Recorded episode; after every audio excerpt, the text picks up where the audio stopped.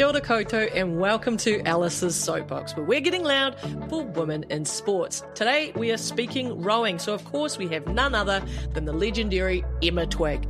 Emma and I have a conversation about almost, a conversation about winning gold, and about the legacy that she wants to leave off of the water. So let us begin. No Hiakwe, where are you from? Where am I from? I am from the real Bay, Hawke's Bay. Um, I'm a Napier girl and born and bred. Had spent my whole childhood there until I moved up to the Waikato to start the rowing journey when I was about 18 or 19. And so the next one is Ngā Waikwe. So who are you of?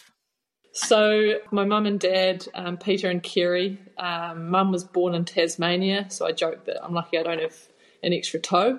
Um, and yeah, dad's also just Napier boy, born, and bred, and has been there his whole life. So, and I've got an older brother, Jamie, and he's still down there. So, yeah, the roots are very much down in the bay.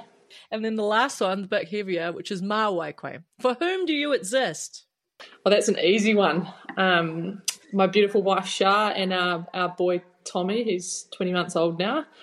Um, that's who I exist for, and obviously my parents as well. And I think, you know, further from that, um, what what what I do what I do is is because there's a whole lot of people that believe in me and, and I'm yeah trying to make them proud.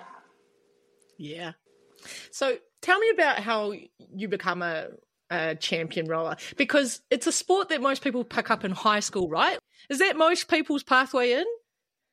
Pretty much. It's a bit grueling, especially at the school level. You know, the, the schools take it pretty seriously. I was actually lucky I was from a club where um, we raced for our club first, so school rowing wasn't necessarily a big thing. So I only trained like two or three times a week, and it was more of a social outlet for me. So I feel lucky that I had a little bit of a different introduction. The main thing I remember about the rowers at school, because every now and then people would try and recruit me, right? I think as a rugby player, they're like, oh, you got strong legs, like maybe come jump in a boat. But like 6 a.m. though, like, and, and outside on the cold and on the water, like, mm, Nah, too soft, too soft. Yeah, it has, it has its perks. You get some beautiful sunrises, and you know no one else is up. So okay, start at school, um, and then you might jump over and and Maadi um, Cup. That's the big one, eh? That when people are first climbing up that ladder, that's one where everyone seems to go and cause trouble. Yeah, Maadi Cup is um, the be all and end all for school kids rowing, and it's actually one of the biggest regattas in the southern hemisphere in terms of participation, which is quite amazing because you've got thousands of young kids all rowing, and then a lot of them just finish after school. So there's a little bit of a scratch your head moment there is how you, you get that tra- transition and get them to flow into our path, pathways. But at school, it's just such a big deal, the Maadi Cup. Yeah, and but you did it. You didn't stop, obviously. You were like, okay, yeah, clocked it pretty early from there, though, chucking into like some pretty intense situations. Yeah, I, I kind of did, and I had some fairly high expectations of myself from a young age um, probably to the detriment of of you know those experiences when I was younger because I just went there expecting to be successful and expecting to win, win medals. Um, and the reality was I was a kid. Uh, but from school, yeah, I had success early at Cup. I won the singles and and then very quickly progressed into the, the pathway of junior under 23 and found myself um, in an elite team. Actually, the only time I've ever raced internationally is in a women's eight and a women's single. So my first elite women's team was in a women's eight, um, and that year was awesome. But it kind of also highlighted to me that I was a little bit strange and probably liked being by myself and wanted to be in the single. So that's where I saw an opportunity for the Beijing Olympics. Sonia Waddell had retired um, the previous four years and I just saw an opportunity to qualify a boat and to kind of fulfill a dream, and, and that's how it kind of ended up. So you say qualify a boat there. Can you explain how that works for like us? We're we're learning all about rowing today. you are you are our guide. Explain to me what that means. You're we're not qualifying you, we're qualifying your boat. Yeah, so the qualification happens the year before the games, and then the year of the whole team gets picked again. So anyone can end up in those seats. You've got to fight for those places. So in the single, it's pretty clear cut. It's first across the line. The boat gets qualified, and then it's up to you to, to keep that spot. That's so rough, eh? Like I just, I don't know. Like I mean, obviously, indi- that's individual sports, but my gosh, like just you can do all the best that you can and then i guess yeah someone else can just pip you to it that's painful. I don't know how you i don't know how you do this. I don't know yeah i mean i guess it's similar in team sports though right? Like people lose their spots year on year mm-hmm. and the team qualifies. It's just a little bit closer to, to the to home when it's you know one only one or two people qualifying that boat to begin with. You you would be too familiar with like the line just either side. A couple of times we're going and just missing out. Like, how do you how do you talk to yourself through that? Yeah, on reflection and and in Tokyo, after I'd won that gold, I thought to myself, would I have had this any other way?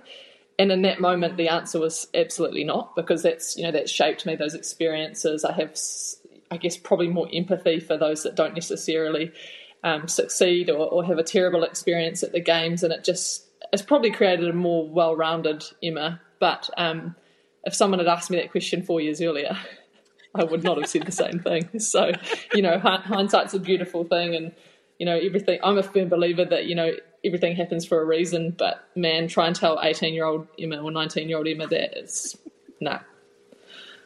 Yeah, I mean the wisdom that we gain along the way is is like yeah through the experiences, but there's no way when you're devastated when you well yeah and when you're 18 and you're just missing out on that finals race piss off. I don't want to hear yeah. that. Nah. and and also that that point in your life is so everything is so uh, results driven and success is mm. measured off those those kind of successes and man as you get older you just start to appreciate everything outside of that so much more and yeah even now i'm like six months left in my career and it's absolutely not about whether i win a medal at the end of it it's i'm making the most of the six months because soon I'm going to be sitting on the couch and no one's going to know my name. So, does it does it change? Like, well, mind you, I will go back because you retired before, and then surprised I'm talking to you today. But um, does it change the way you're approaching this one? I mean, guess like firstly, pressure's got to be off a bit, right? Because you have done what like the ultimate is, but then you wouldn't also put yourself through this if you were like, I'm just doing a victory lap. This is not about that, right? No, definitely not. And actually, I could have retired after Tokyo, um, but again, why did I return to the sport? Because I loved what I did, and I knew that I had more to give, and I'm still trying to be better every single day. So that's kind of been the mantra around this Olympic cycle, and it has been really nice to just enjoy it without the pressure, but also knowing that if I perform at my best and I do everything right between now and Paris, then I'm going to defend my title, which is um, yeah, it's a really cool and, and privileged position to be in. It's interesting. Eh? I've heard um, even when it comes to individual sports, there's often that idea that like it's one person, but actually it's the sacrifices of all of those people to get in behind you that actually allow you to do what you do. Because the life of an athlete is pretty selfish, really, isn't it? Oh, 100% selfish. And it's actually funny, you're like reflecting on my career now and thinking about what's next. Um, and it's you know it's going to be such a reality check because you go from this life that revolves around you and trying to make you the best that you can be to to stepping out of that and finding your way and that's kind of i guess what i'm staring down the barrel of but um, i feel very lucky that i've been able to do this for 20 years and have had people on that you know that journey with me and yeah everyone that's contributed like i'll forever be indebted to them it's it's funny eh? obviously working together is what you're doing a lot of. What a beautiful segue from me. Is what you're doing a lot at the moment um, as a board member on the Athletes Cooperative. Yeah. How did that come about, my friend? Do you want to talk me through that? Yeah, I mean, I think it's probably something that's really true to my heart through lived experience. Um, I've been in a system now for 20 years, and I feel like I'm in a position in my career where I can still see some some flaws, uh, and I can see that things need to change. And I think there's been a real shift in mentality of probably a younger generation of athlete who know how to use their voice and want to use their voice um, for better. And, and so we've kind of just come together and have created what's now turned into a bit of a beast, which is quite exciting. Just to give people context of what exactly we're talking about here. So, the uh, Athlete Cooperative uh, is a registered trade union. Um, they had approached High Performance uh, Sport New Zealand um, initially it was to have those conversations, right? They kind of stalled. We didn't get to a place. Um, and so then it ends up being a case of giving them notice of collective bargaining. I'm going to do my uh, union propaganda on people here right now. This is why unions are important because they have an established framework behind them. We have a lot of these initiatives that we see replicated across sport all the time around like athlete voice. And a lot of people want to spend a lot of time talking about how, oh no, we're engaging with athletes, we've got this. And for the most part, how they do this within sports is by establishing reference groups. And the issue that I have had with those is two is is two parts. One being that it's a um, generally by invitation that the representatives get brought onto this reference group. So that means that there is a level of palatability, but also profile. Like the sport governing body will choose those to um, participate that they deem, you know, the right people and they don't necessarily are the, the the representative group of those athletes. That's the first issue. The second issue is just that they will also very much control the terms of reference. We see this pop up as well when it comes to re- to reviews, and that they'll determine what is and isn't up for discussion. And that narrow band also then kind of limits what the impact and potential of that athlete's voice um, could be. That, and that's ultimately what the intention behind this group is, right? Is to have that independence to actually have the conversation you want to have. Yeah, you've absolutely nailed it. And um, the real meaningful stuff, the stuff that has huge impact on our environments day to day, um, it gets decided at, at, a much higher level. And very rarely are athletes sitting around that table in the first instance to, to give their input. So you're always getting a very secondary, um, are you okay with this? It's not, you're not co-creating anything.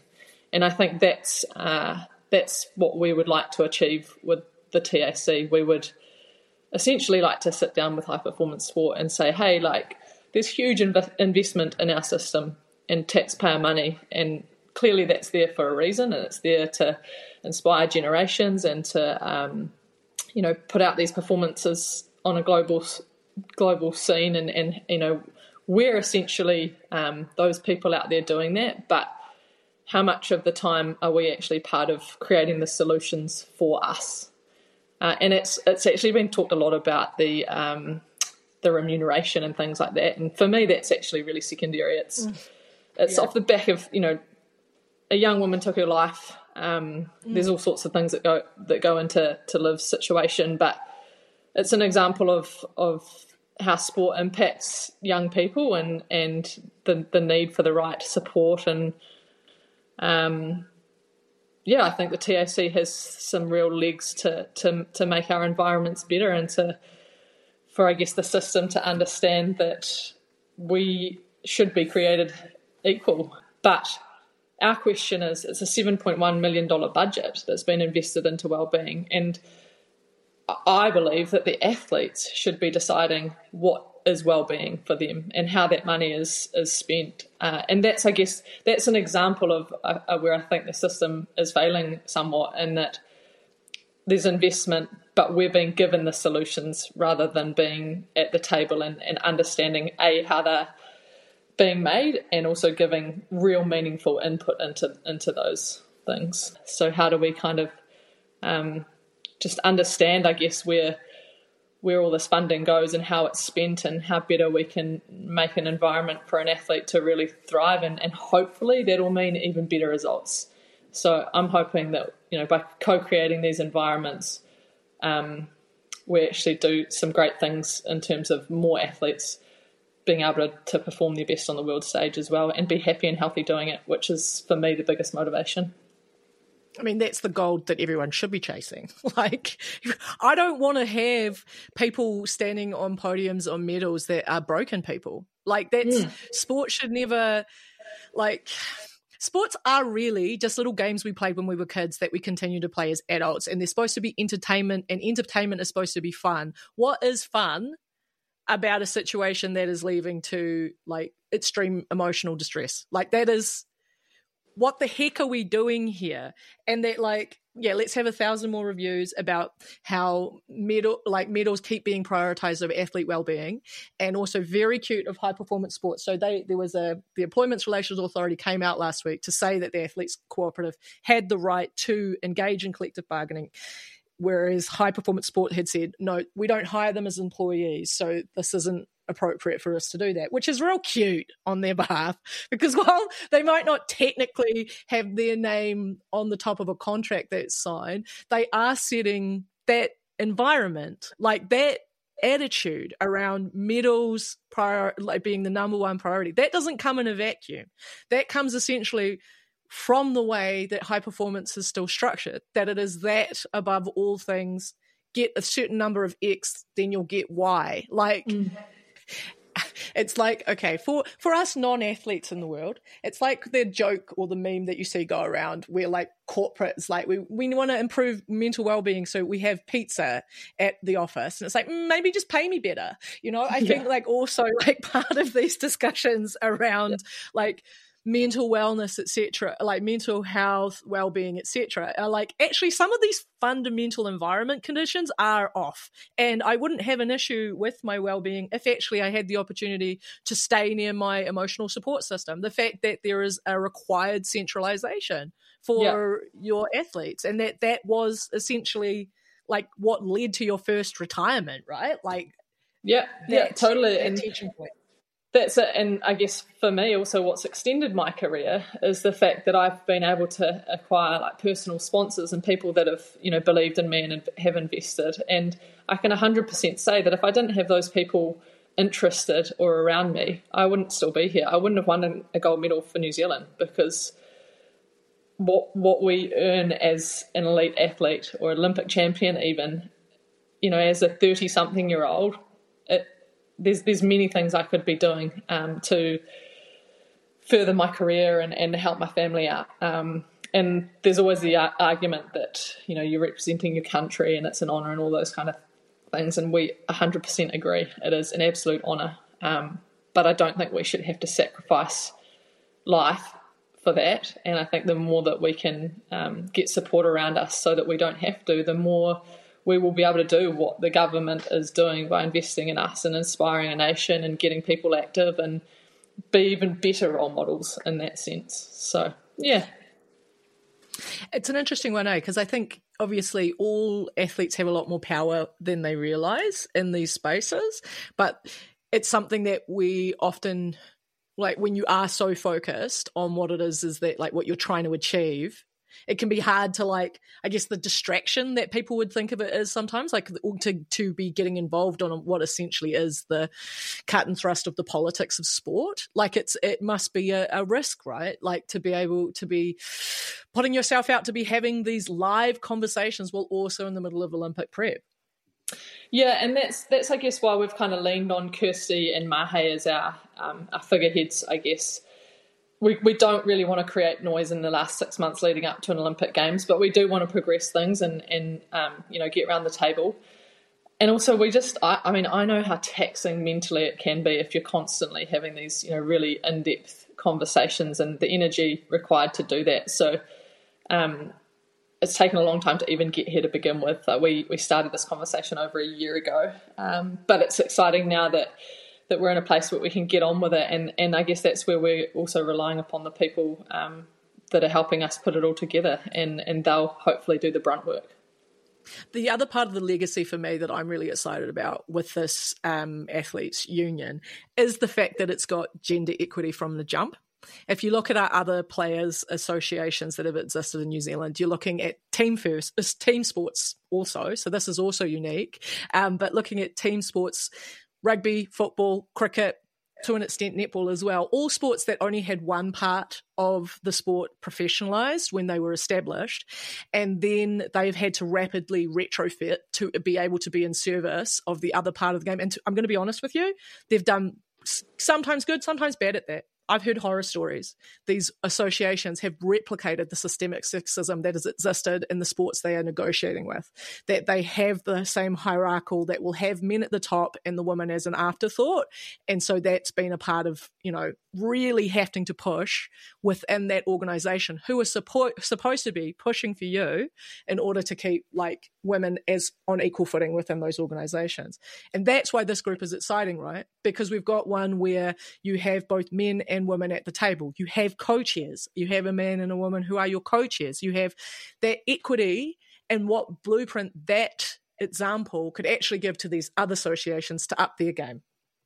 Yep, yep. We um, and that's from the outset been a really important thing. You know, we've got equity on our board, um, we've got the co-chairs, and in Olympic sports in general, I think you know I often get asked about gender equity in our sport, and personally, um, I feel lucky that we're we're in an environment where it has fairly well been even. It certainly is in terms of the the um, remuneration model and all of those kind of things, um, and that's great. You know, that's that is the point that we're starting from. But I think it's really important that we we keep those voices there from a from the woman's perspective, um, and it is an opportunity and an exciting one that we can create a blueprint because I'm hoping that internationally, you know, people from from Olympic sports may be looking at, at our case as um, as a blueprint, and so it's exciting that we we can create that, but it's also a huge um, responsibility, I think, because we want to do it well uh, to begin with. So,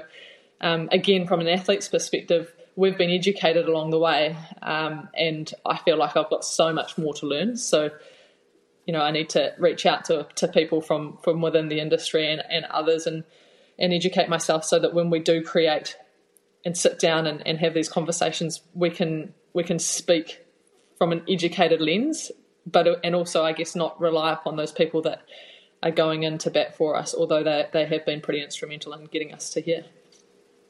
Yeah, and that of course, like yes, not to discount that, but that this is new, and so you will take examples and you'll be able to modify. But that this is, I think, this is something that's really exciting.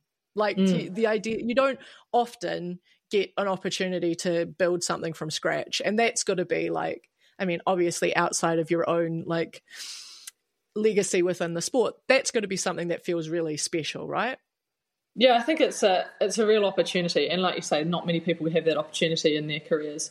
It's kind of a sliding doors moment uh, in the sport, and I, and I really hope it gets traction. I think I you know I think we're in a good spot, and I can see from the engagement of all of our athletes that every time we meet, um, you know, it's really hard to get athletes to come to meetings and do things that they don't want to do. And so just seeing how, how passionate our group is about it and and I, I genuinely hope that it, it, will extend. We're keeping an open, open, mind about it, extending it out to other sports. Um, but the idea is that we create a system that is that is better for everybody. And to me, that like if I could look back in 15, 20 years' time and reflect on that, that'd be pretty cool. I, I already do when I look at what Row New Zealand is now doing and allowing people to go and study and do the, all sorts of things in Europe. And I look back and I think, well, I sacrificed a lot for that, but hopefully it's proved that it's a pathway. And now all of a sudden, you know, all these athletes are doing that. So if we could do a, a similar thing um, in that TAC space, then that's the stuff that I'm going to reflect on with pride for sure.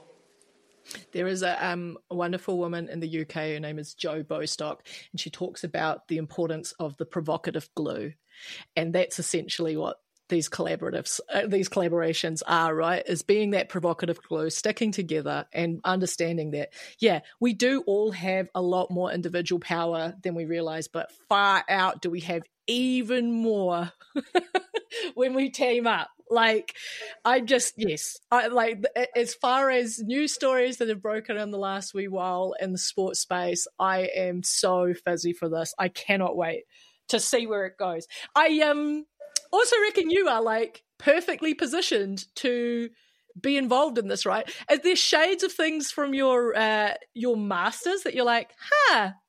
I didn't realize now, but that was actually probably being quite useful for this this situation I find myself in.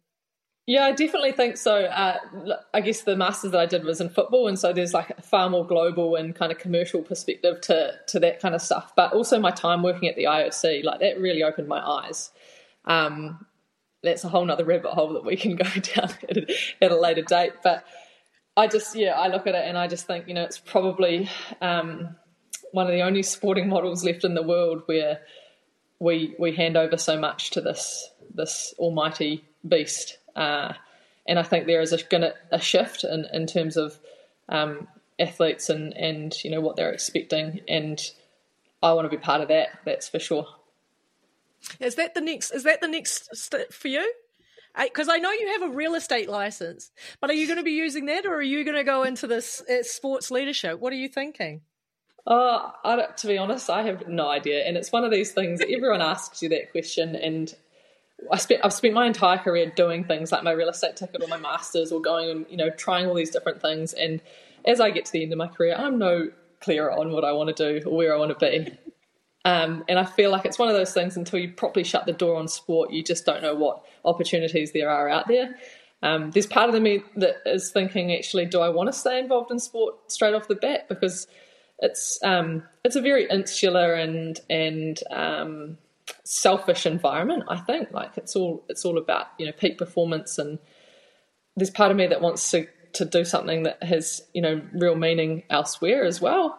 Um, but these are the things that I'm working through right now, and um, yeah. but I also know that it's going to be a really difficult time and a really difficult transition. I've, I've kind of done it after Rio, but uh, yeah, I'm just I'm not um, sugarcoating what I think the next you know year or so is going to be for me. It's going to have ups and downs for sure.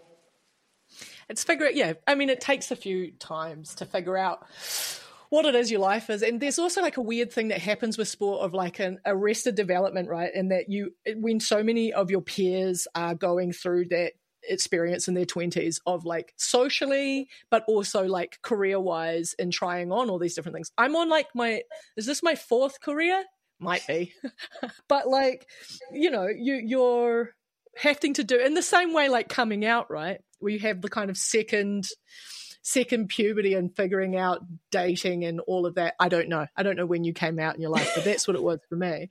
And it's kind of like that coming out of sport too. You're like coming out into like professionalism. You're like, who am I in this mm. new world?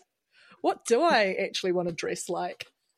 Yeah, exactly. The old wardrobe's going to need a shake up, that's for sure. The old Lululemon shorts and Birks aren't going to get me far. But um, yeah, I think what I have learned in my in my career is you've got to chase things that make you happy and uh, and have a passion. And yeah, it's just I definitely don't want to, to exit sport and, and sit at a desk and um, nine to five it and, and grind. I want to be doing something that really spins my wheels, but I know how hard that is to find as well, especially when I've had such a this. You know, I've been in doing my passion for such a long time now. So yeah, to be continued. if there is a if there is a cause that you want to put all your um like that's close to your heart, what is it for you at the moment? Oh, the TAC definitely gets gets me passionate. Um, but again, I'm thinking, is that is that a good thing? I don't know because, or is that coming from a place of like chip on the shoulder and, um, right? You know, but but I think uh, I think what I love about sport is the impact that you can have on people and happiness and joy, you know. And so, what it, whatever it is in the in the next life, um, I'd hope that there would be an, an element of that. Um, yeah, but equally, I, always I often say to myself, I could you know head down to the bay and just work in the vineyards and chill with my family, and all would be well as well.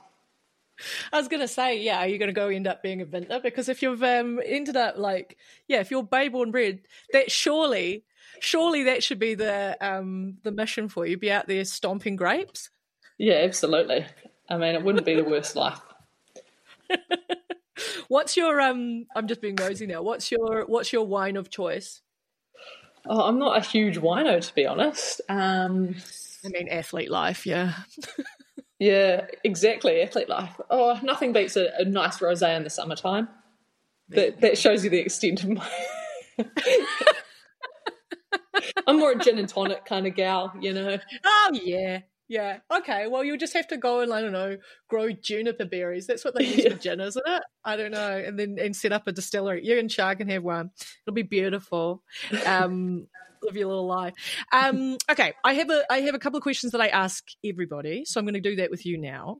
Um, and one of the ones that I ask is around people's tuakana and their taina, so their big and little sisters in the sport, right? And mm. so I guess the first one to ask you is about your tuakana. Where like who is your big sister in the rowing world? Like who is the one that when you first came in kind of took you under your wing and and, and you know gave you that belief that this was maybe for you? Oh, I've had I've had some great role models. Like when I was young, the Evers-Swindell twins, the Hawke's Bay girls, and they I had like posters on my wall. I rowed with them every now and then. They were my absolute heroes, and that was you know through to, to Beijing. But also alongside that, I rowed with um, two older women. Uh, she's now Juliette Drysdale, was Juliette Haigh when, when she was younger, and um, Nicky Coles. And I remember Nicky um, at the time was my age now, and I was 19. And I remember looking at her and being like, gosh, she needs to retire, you know. but she was an absolute legend and she she taught me so much and just yeah like she she was a legend at that point. And so i i kind of think now man there must be 19 20 year olds in our sport looking at me doing exactly the same thing but oh well we're still here. Um, so yeah i'd say that those in my sport those were the, probably the most influential. Sonia waddell she was she retired before my time but you know she was the, the former single sculler. Um, so yeah we've women's rowing you know the Evers-Swindell twins we have a lot to thank them and Rob for in terms of the system that we have now. Definitely. Like, yeah, they're they're someone that I'm sure they are someone. That's good. They are people. this is a problem with twins. Char will know all about it. When people just turn you into one person, you're like, actually, we're two. But the um like people will remember them whether or not they were avid followers of the sport, right? Like they're a couple of icons that have that crossover appeal. And, you know, that's also, can I just say, one of my favorite things about the Olympics is it's probably the only part that I had a regular touch tone while I was growing up where I could see women performing mm. like on a world stage. Because I didn't get the opportunity to watch women's rugby like the Black Ferns until 2003. Um, yeah and so it's like, but in that in between, one of my really strong memories is the 1996 Olympic Games because it was the first time I was, I guess, cognizant enough, like old enough to understand that Olympics were a thing, became yeah. obsessed, but also, yeah, getting to see women. And also, was it at the last Olympics where like our women won most of the medals? So, yeah, love that. yeah, it's true. I think, yeah, I'm the same. 96 was the first games I remember, Danyon Loader. And um, you're right, like there, there hasn't been opportunities to watch team sports until recently, and so maybe that's probably that's why I ended up in the Olympic sports because those were the, where the role models were. And then what about your teina, your little sisters? Who's someone that's coming through that you're excited about? Well, my my little sister probably is also my big sister because Lucy Spoors, um, she's a couple of years younger than me, but she started when she was 18, and I felt like we we've been best mates since we started, and she, whilst whilst I've probably taken her under my wing, she's also been a massive part of my career as well. So. Sporsy, she she's a little sister, but her, also there's a group. Um, of, so Phoebe Spoors is Lucy's younger sister, um, and there's a lot of women in our program now who have been over to the states and and done their American scholarships and come back.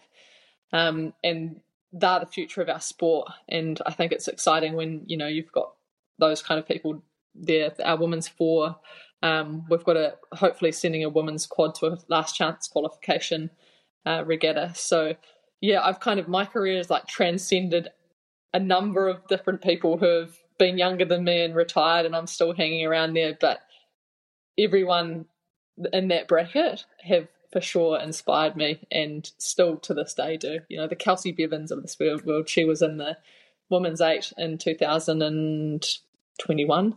Um, and she's someone who's been there and just plugged away, plugged away, plugged away, and just, you know, an, an amazing athlete who ended up having some fantastic success. So our sport is full of it.